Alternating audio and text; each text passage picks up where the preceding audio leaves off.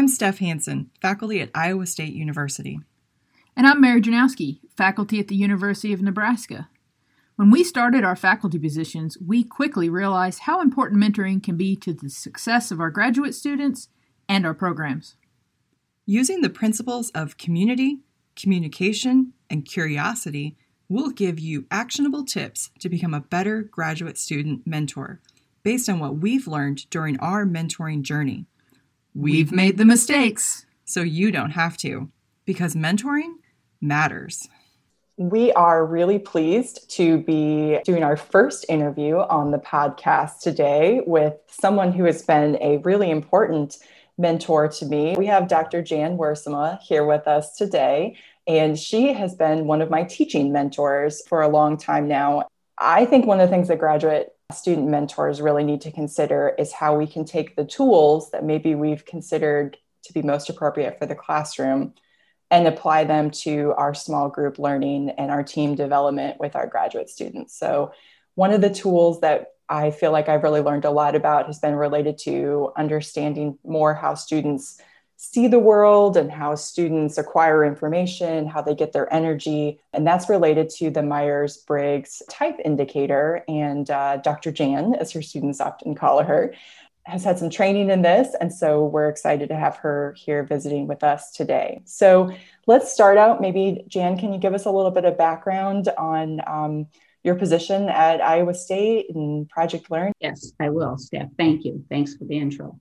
And I'm pleased to be here. I'm excited about it. I'm going to go back farther than Iowa State. Um, I started my professional career in teaching ninth grade science and coaching in Northwest Iowa.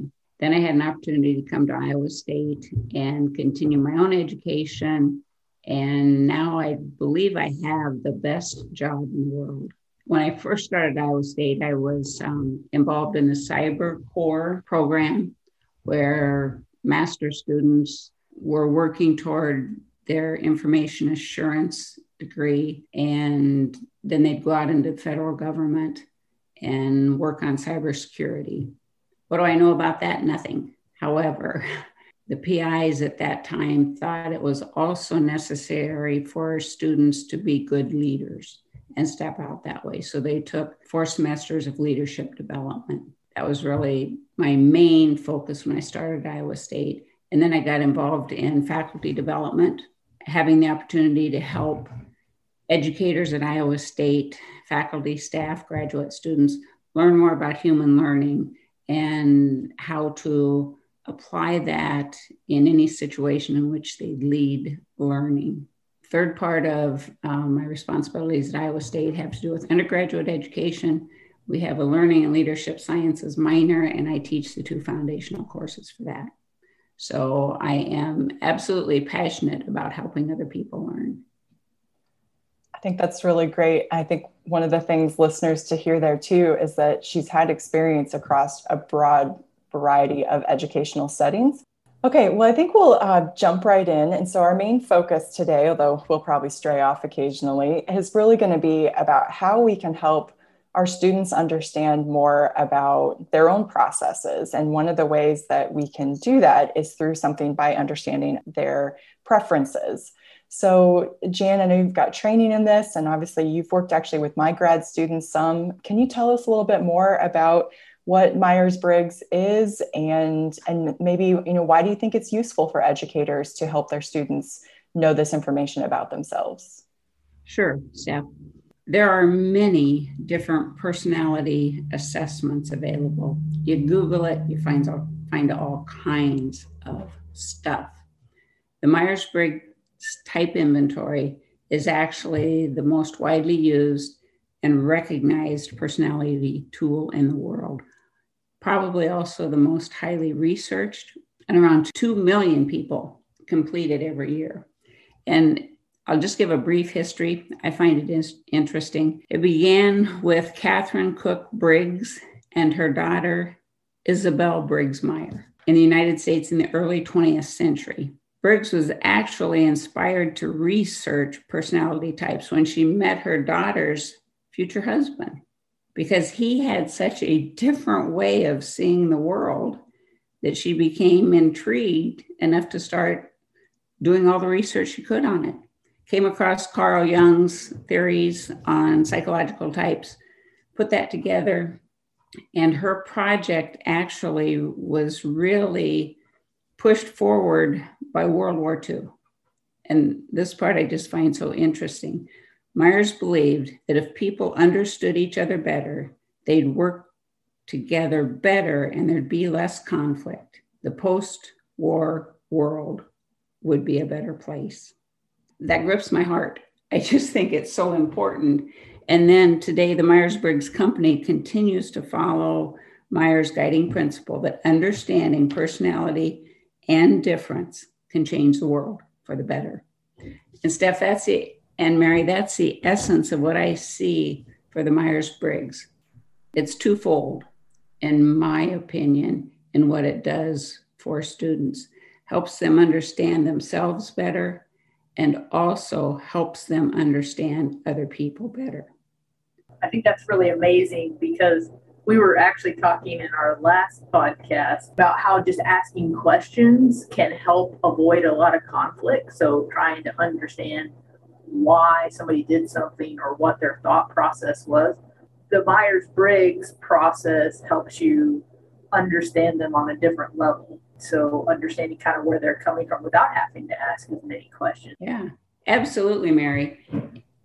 And the important thing there is that the Myers Briggs types are innate. We're born with preferences.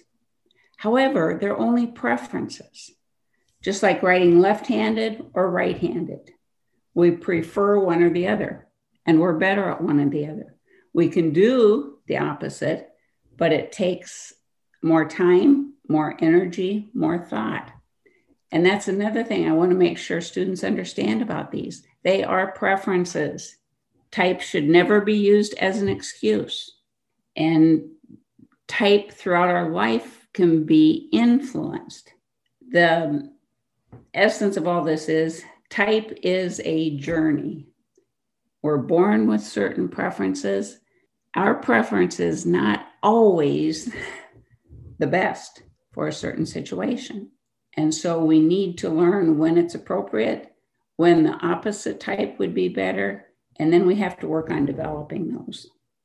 I the essence of what I believe as far as helping students learn, the learner is responsible for the learning. They can learn to manage and control their own growth and development. So, Jan, before we get too much into the idea of preferences being sort of natural and then feeling like you want to get outside of your comfort zone sometimes. Can you kind of give us a high level of what the different groupings are for Myers Briggs so our listeners understand? And obviously, we're not going to be experts on this in a 30 minute podcast, but just helping us understand some of the groupings. Yes, Steph, I will. And you're right.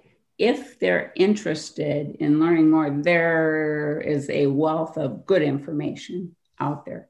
But the Myers Briggs has four dichotomies. The first one has to do with um, where we gain our energy. It's either extroversion or introversion.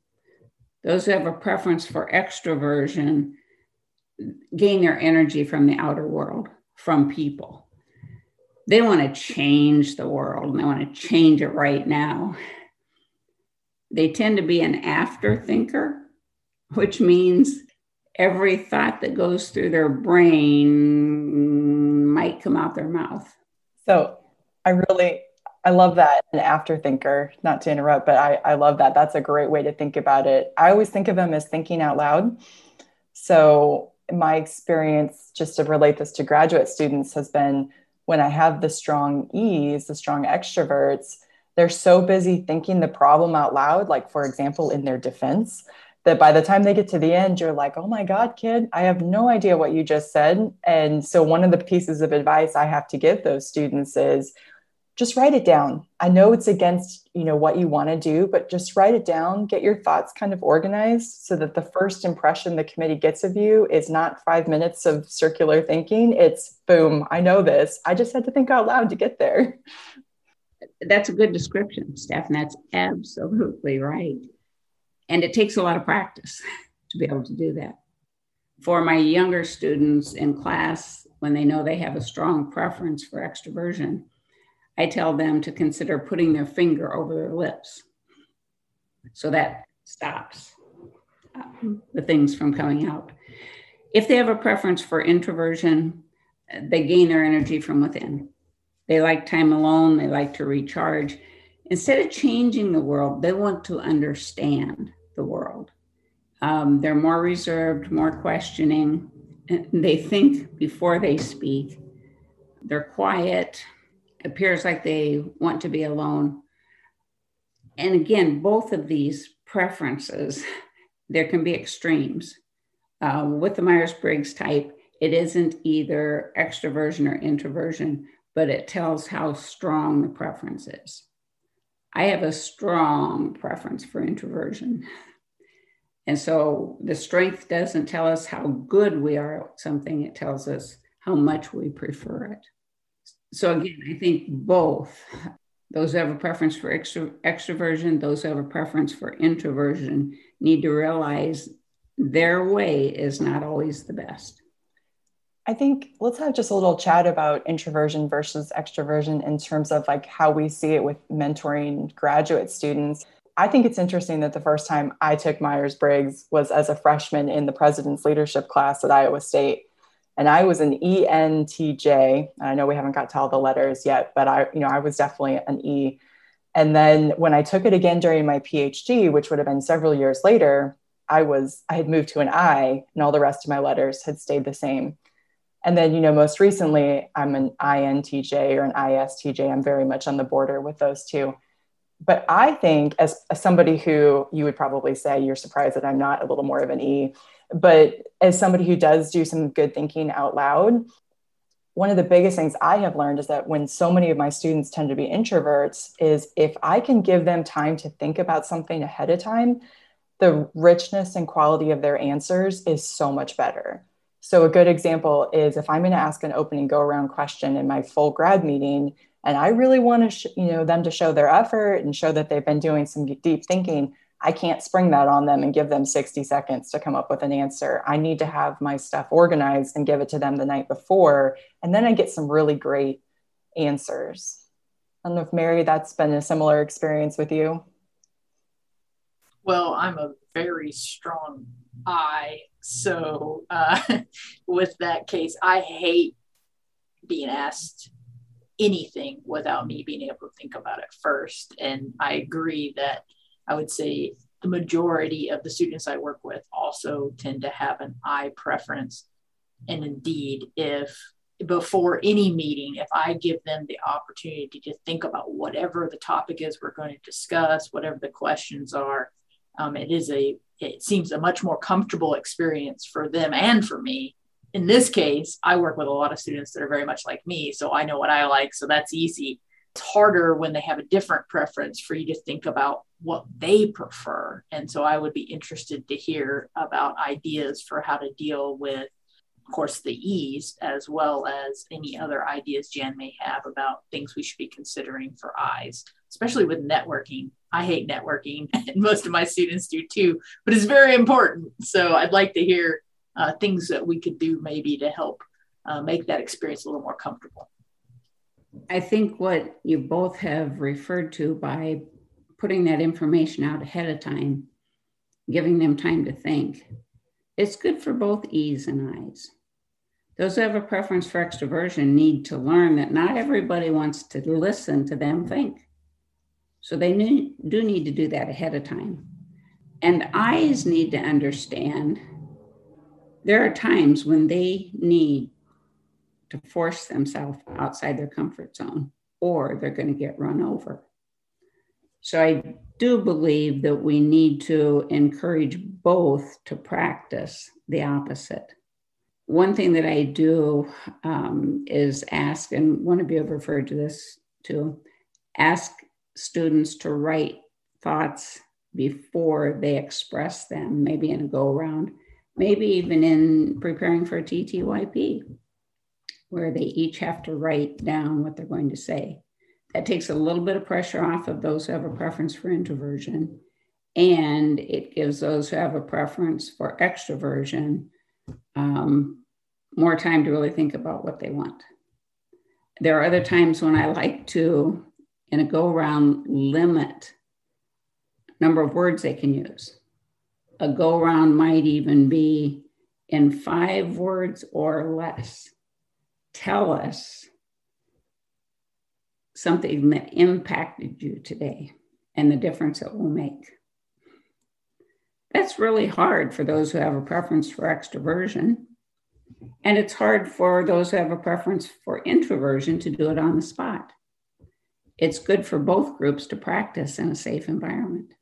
I really like that. And that that word safe is something we talked a lot about in the podcast and how our students will open up to us so much more when they understand that it is a safe, you know, environment within our within our grad groups.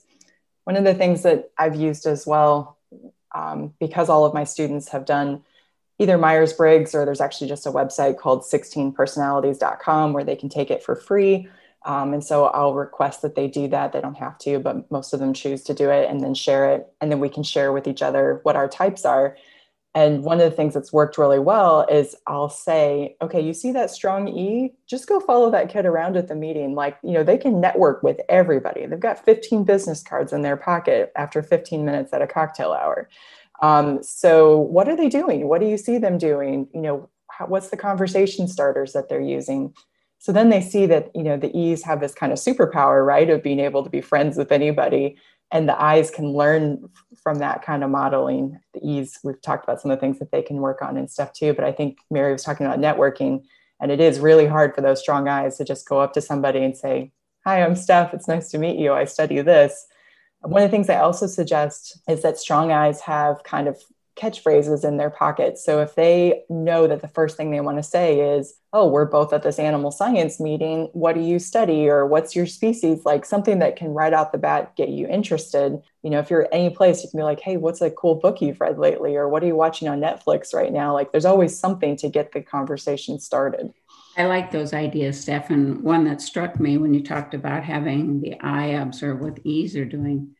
Another thing, and I know this would work for me because of another preference in Myers Briggs, but setting goals. Maybe there's a goal for uh, that introverted student to contact X number of people.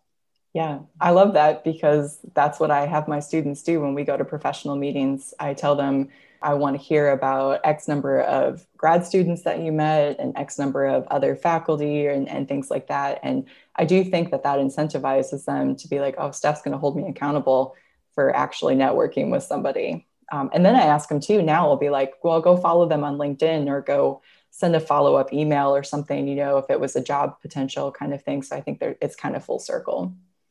Right. Just continually forcing them outside their comfort zone and the opportunity to practice. You know, there are lots of practice type situations that could be set up so I think for preferences, I and E are probably the easiest for somebody to wrap their head around once we get away from the fact that it's not just whether you're bubbly, it's rather where you get your energy from, inward or outward.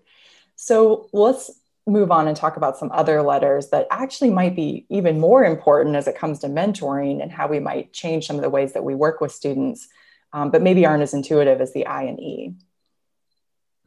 Good transition, Steph. Thanks. The second dichotomy in the Myers Briggs has to do with how you prefer to seek and take in information. And the, the two dichotomies are sensing and intuition. Those have a preference for sensing basically rely on their five senses. They like details, practicality, um, the present, live life as it is they do prefer to use learned skills and they do pay attention to details. Those who have a preference for intuition, sometimes we say they have a sixth sense. They think about possibilities. Instead of details, they see patterns, innovation, expectation. How can I use this? What else can be done with this? Instead of living life as it is, they like to change it or rearrange it and they like to have new skills, they tend to look at the big picture.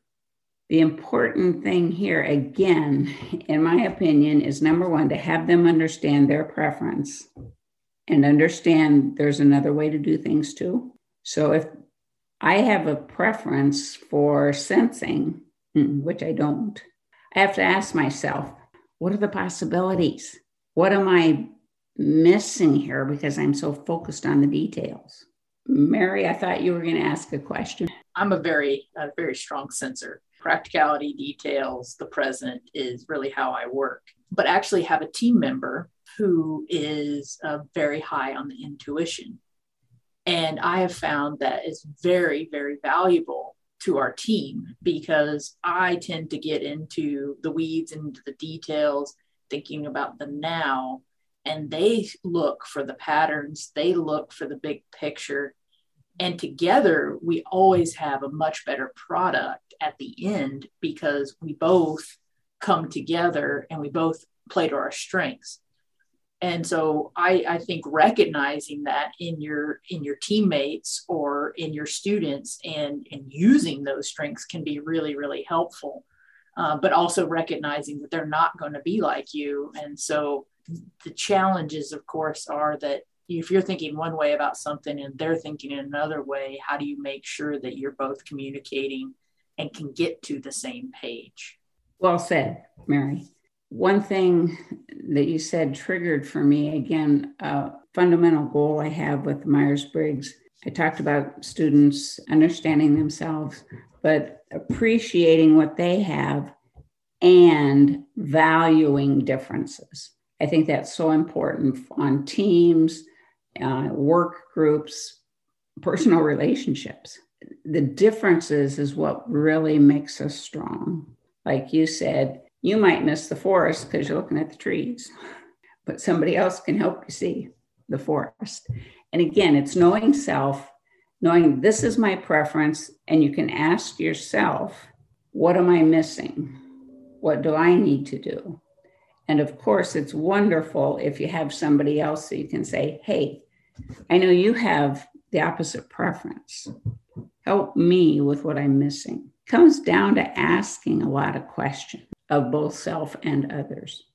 So, our last episode was we called it phraseology. And uh, actually, you know, that's one of the things you've inspired, Jan, is you're very careful with your vocabulary. You're very thoughtful, I guess would be the appropriate word, maybe not careful. I think because because of your particular letter combination, you think very carefully about the impacts of your words.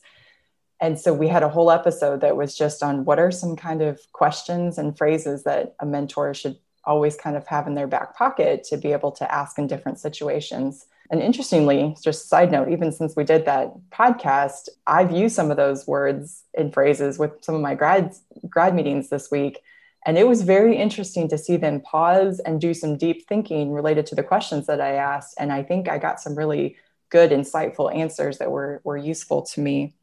I wanted to comment on your thought about balancing people. So, for example, Mary and I make a really good team on a lot of things and we have very few letters in common depending on you know what it is we're we're, we're both i's but she's very strong i'm i'm much more on the border between an i and an e we have very big differences and you know the way i always think about it is like i could do software in a heartbeat and she could take the machine apart and put it back together. And i would have lots of screws and bolts and i would have never read the manual so it would not go well. But you know we have different strengths right? And i think that's really useful. But to get back to something that you say a lot, this whole seek first to understand, which was a topic we talked about last week, why does somebody do the things that they do, right? If it's because they are seeing the big picture and they're not seeing the details, asking the question of, well, why did you make that choice? Oh, well, yeah, it's because you're seeing this, but you're not seeing this other piece, right? Right. And again, I think if we work with someone who has opposite letters, it can be so frustrating. Right? Actually, my husband and I have opposite on all four. But again, when you understand that those who have a preference for extroversion aren't really meaning to be rude when they interrupt, I think that helps a lot. I still think they need to learn not to always interrupt, but you know, for both dichotomies, for both on each of the four dichotomies, there are extremes. And if we allow it, it can cause so much interpersonal conflict. And if we understand it, goes back to what you and Mary have both said. If you have different preferences, you can really make each other shine. And that's our goal with our students. I still go back to we need to help the students learn how to take care of themselves. If they are frustrated by a situation that goes against their preference, my question to that student would be knowing what you know about your own preference in this area, what are you going to do to meet your needs? You're, you're basically saying you have the power. You have the power for how you're going to deal with this. Just think about uh, the situation and figure out how you are going to react. And I love that. Again, that's one of my fundamental beliefs. The learning belongs to the learner. It's my job to plan opportunities, to plan discussions, to plan whatever to help them have the experiences. But the learning still belongs to them. And as far as asking them questions, I believe that when the students learn to start asking and answering their own questions, that's where they need to be. That's what professionals have to do. They're going to be asking questions that haven't even been thought of yet.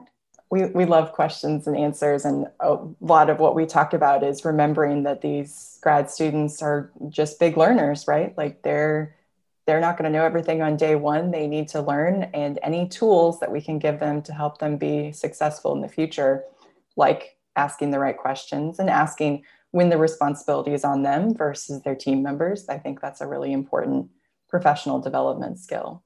Okay, so um, we've talked about how people get their energy inward versus outward. We've talked about how people seek and take in information. And I think one of the things that I find really interesting about Myers Briggs as I've done more reading is actually the fact that the combination of the second letter that we just talked about and the third letter that we're about to talk about collectively can be really reflective of actually the learning style that a student prefers. And I know that's something that's been really an, an aha moment for me. So tell us about the third letter um, and kind of what these what these letters mean. Thanks, Steph. Okay, the second one had to do with how we seek and take in information. The third one has to do with how we process that information and how we make decisions based on that information. I don't like the terms that are used in this dichotomy, but they didn't ask me, obviously. Uh, the two terms are thinking and feeling. If you process the information and make decisions based on logic of the situation, things, truths, principles, very impersonal. Treating others fairly means applying the same criteria. That means that you're basing your decision on thinking. If you're basing your decision on feeling, it doesn't mean you're not thinking. You're thinking about things differently. Those who have a preference for feeling really consider human values and needs. They're concerned about people. They tend to be a little bit more tactful. They seek for harmony they believe in treating others as they need to be treated. Uh, so those who have a preference for feeling uh, typically have more care and concern for others, a zest, they're enthusiastic. Those who have a preference for thinking, they have a lot of intellectual criticism and curiosity. Uh, they do expose wrongs and they like to have solutions, answers. And again, we can see how you need a little bit of both. Mary, I'm going to let you jump in first. I always have lots of thoughts on this particular dichotomy. As you were talking about over time, how your preference for E versus I changed. Uh, for me, it was thinking versus feeling.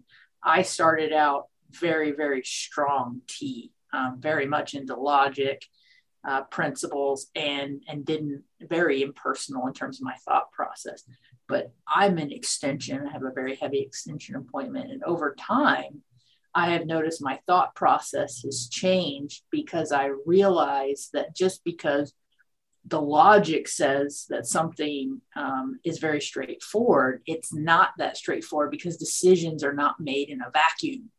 And so over time, I've noticed, like as I've taken the Myers Briggs test, I move more towards feeling because I've realized that people do matter, right? And and their decision process is made based off of other things other than just pure logic. What they value helps uh, shape their decision process. So I just thought it was kind of interesting because you said we need a little bit of both.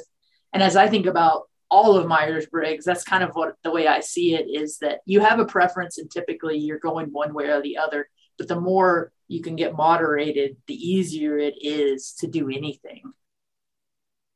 Mary, that's a really nice summary, both of this dichotomy, but also going back to something that I mentioned earlier.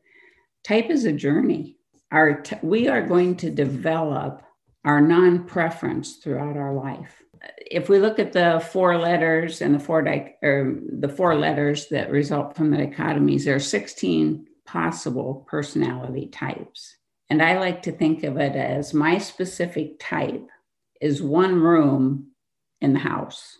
I'm most comfortable. I like to spend a lot of time there, but I need to learn how to invest time in the other 15 rooms too. And that takes a lot of hard work and it's worth it. One of the things that my experience with the T and F dichotomies has been is that I am a very strong T, and almost all of my students are feelers. And that to me was one of the most aha moments that I have had related to Myers Briggs. And that was that those students needed something different than I did. I I don't need praise. I don't need somebody to say that they appreciate that I came out and did something. That was just my job. And that was that's the fairness thing, I think. It's like you help me, I'll help you. And as soon as I realized that even something as simple as saying, Emma, I appreciate that you went out and helped Elizabeth at the farm this morning, and that that was the first thing out of my mouth when I walked into the office instead of, Elizabeth, what did your cattle weigh this morning? Which is what my brain wants to do.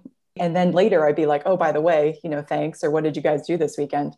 So I think it's just kind of the order of those things. But I think that's been really helpful. And it also has just helped me kind of take a beat when I have an interaction with a student and be like, what does this kid need from me right now? I think that's an excellent example, Steph. And as you say, those who have a strong preference for thinking don't always care what anybody else is feeling. And that can take priority. So if you address that briefly first, that helps them be able to move more into the realm of being more logical and so on. Again, valuing the differences, valuing the way other people are thinking about it can make a big difference. All right, we're through three of four letters. Last but not least, can you tell us about the J and P dichotomies? Yes, fourth dichotomy has to do with basically how we like to organize our world. Again, I don't like necessarily the names, but judgment or perception. Judgment does not mean judgmental. But if you have a preference for judgment, you tend to be very decisive, very planful. You make lists. You like checking things off the list. You don't want to be interrupted with your list. You're very purposeful exacting and you focus on completing the task and coming to a decision fairly quickly. Those have a preference for perception, ah, they're really curious and spontaneous. They don't miss out on much. They're very flexible. If they've got work to do and somebody says, Hey, you want to go do? Yeah, I can do my work anytime. They're adaptable, they're more tolerant, they might focus on starting the task, but rarely on bringing it to conclusion. They postpone decision as much as possible. I used to think that those who have a strong preference for perception are just procrastinators. Not so. I have a strong preference for judgment and I can procrastinate with the best of them.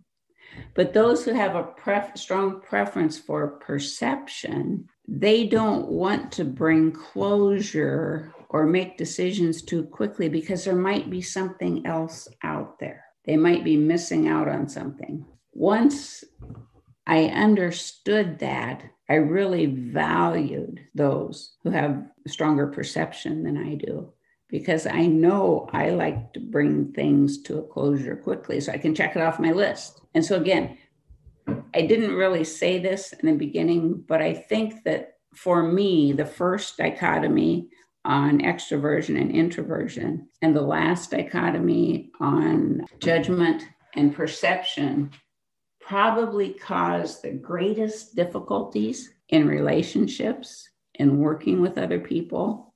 And the other two dichotomies are incredibly important for specific examples that uh, Mary and Steph has given when working with their graduate students. But this fourth dichotomy can drive the other person crazy. I'm glad you said that. So I didn't have to say that because it is so true.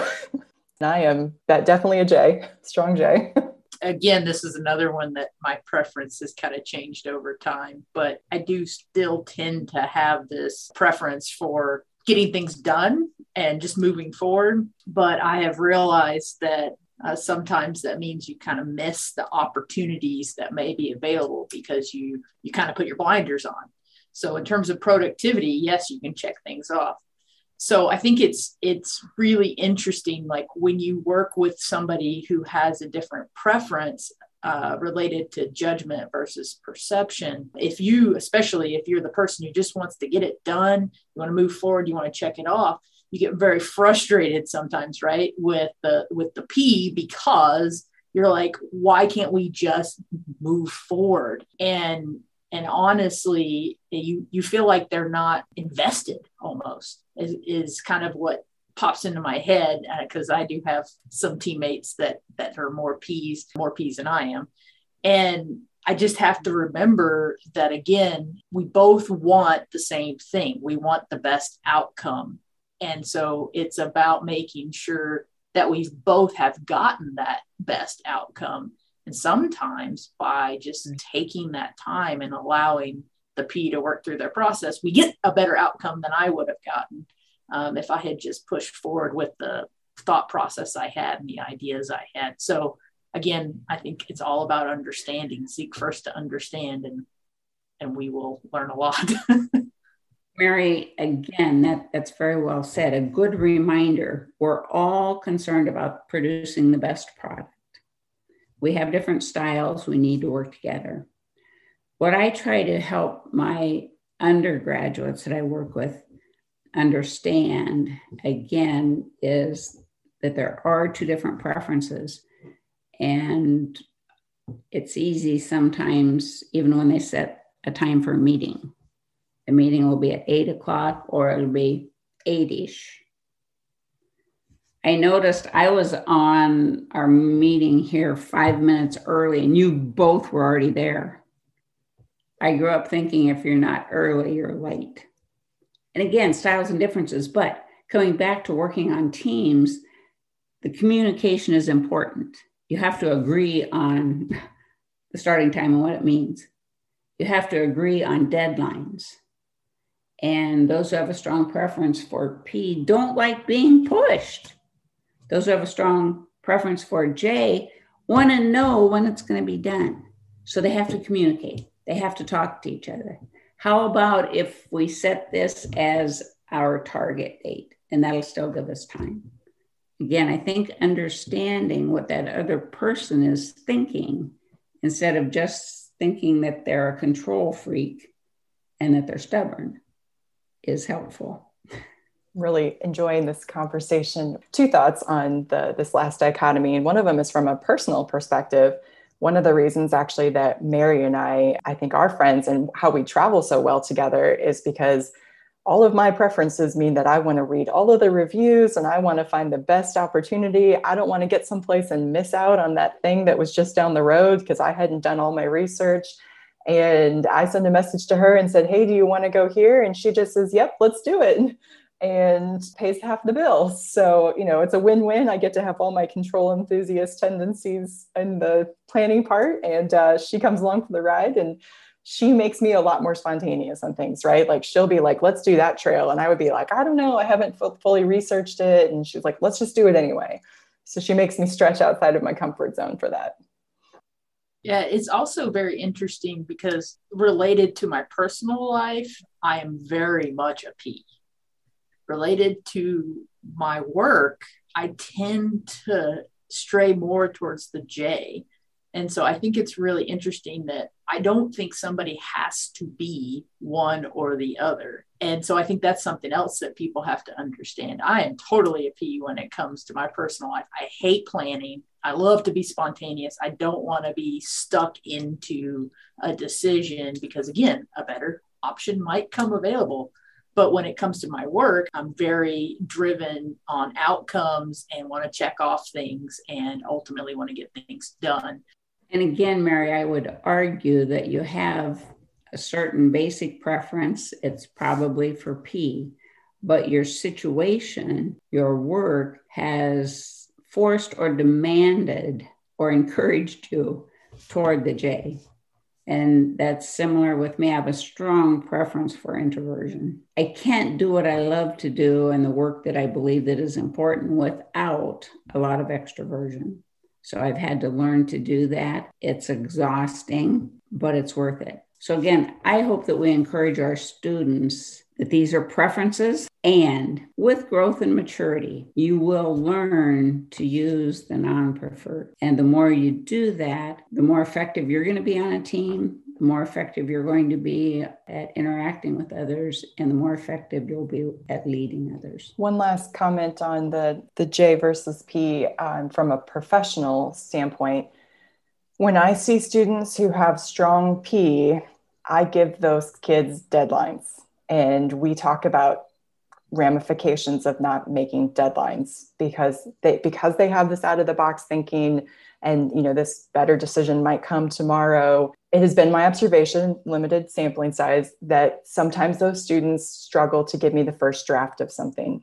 They do want to make sure it's as good as it could get and maybe they'll find something better tomorrow. And i just need them to get over that and give me the first draft so that i can give them feedback and we make progress if it's a student who's very self-driven i'll figure that out pretty quickly and i can change my tact. But i've found that it's been most successful from the get-go with those students. I can be like here are your deadlines and then i make sure that i be like don't forget that's due tomorrow. And then i expected that today. Why didn't i get it?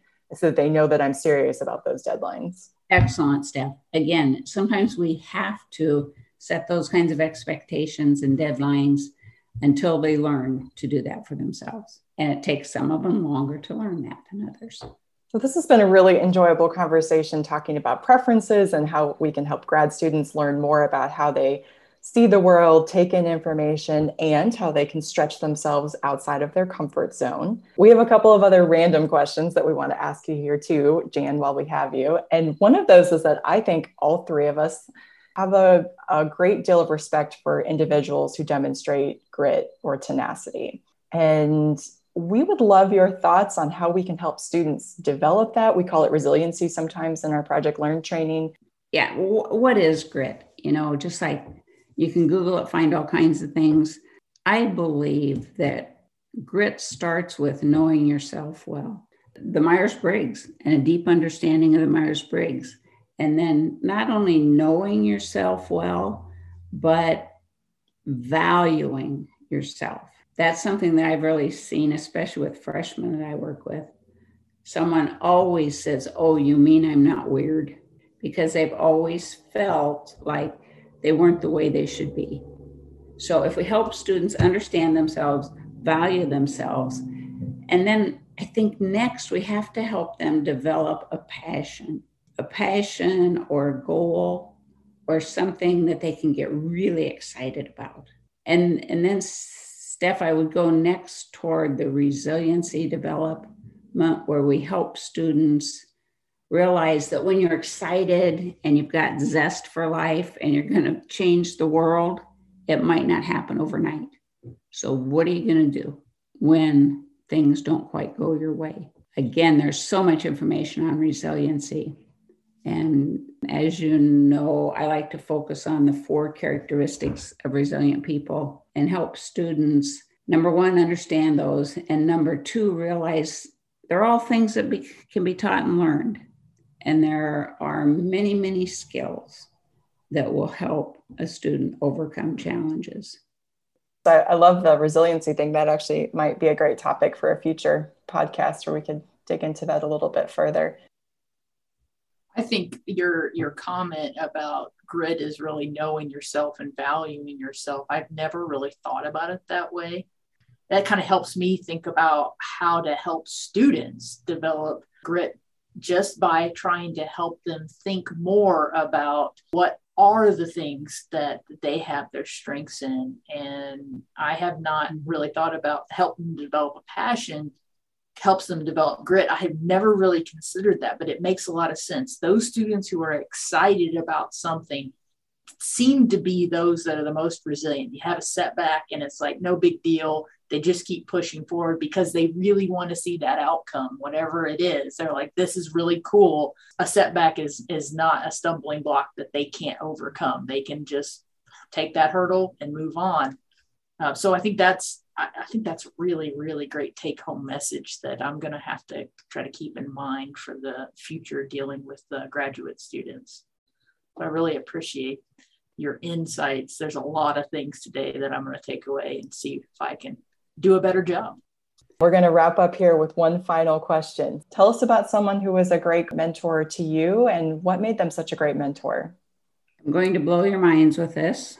The greatest mentor I ever had was my eighth grade physical education teacher. I was in a small school, so I had her from eighth grade all the way through high school. I also had two older sisters, and they were perfect in everything they ever did. Then I came along and I wasn't. But she really cared about me. She got to know me. She challenged me. She held me accountable for trying new things. And she was there to encourage me and, and pick me up and dust me off and kick me in the butt when I needed it. And so, Steph, she really has had an impact on everything that I do uh, with other people in helping people learn. And I, I tell this to everybody I don't believe that people care how much you know until they know how much you care. And I believe that that goes for any age preschool, undergrad, grad, or those folks who are in assisted living now.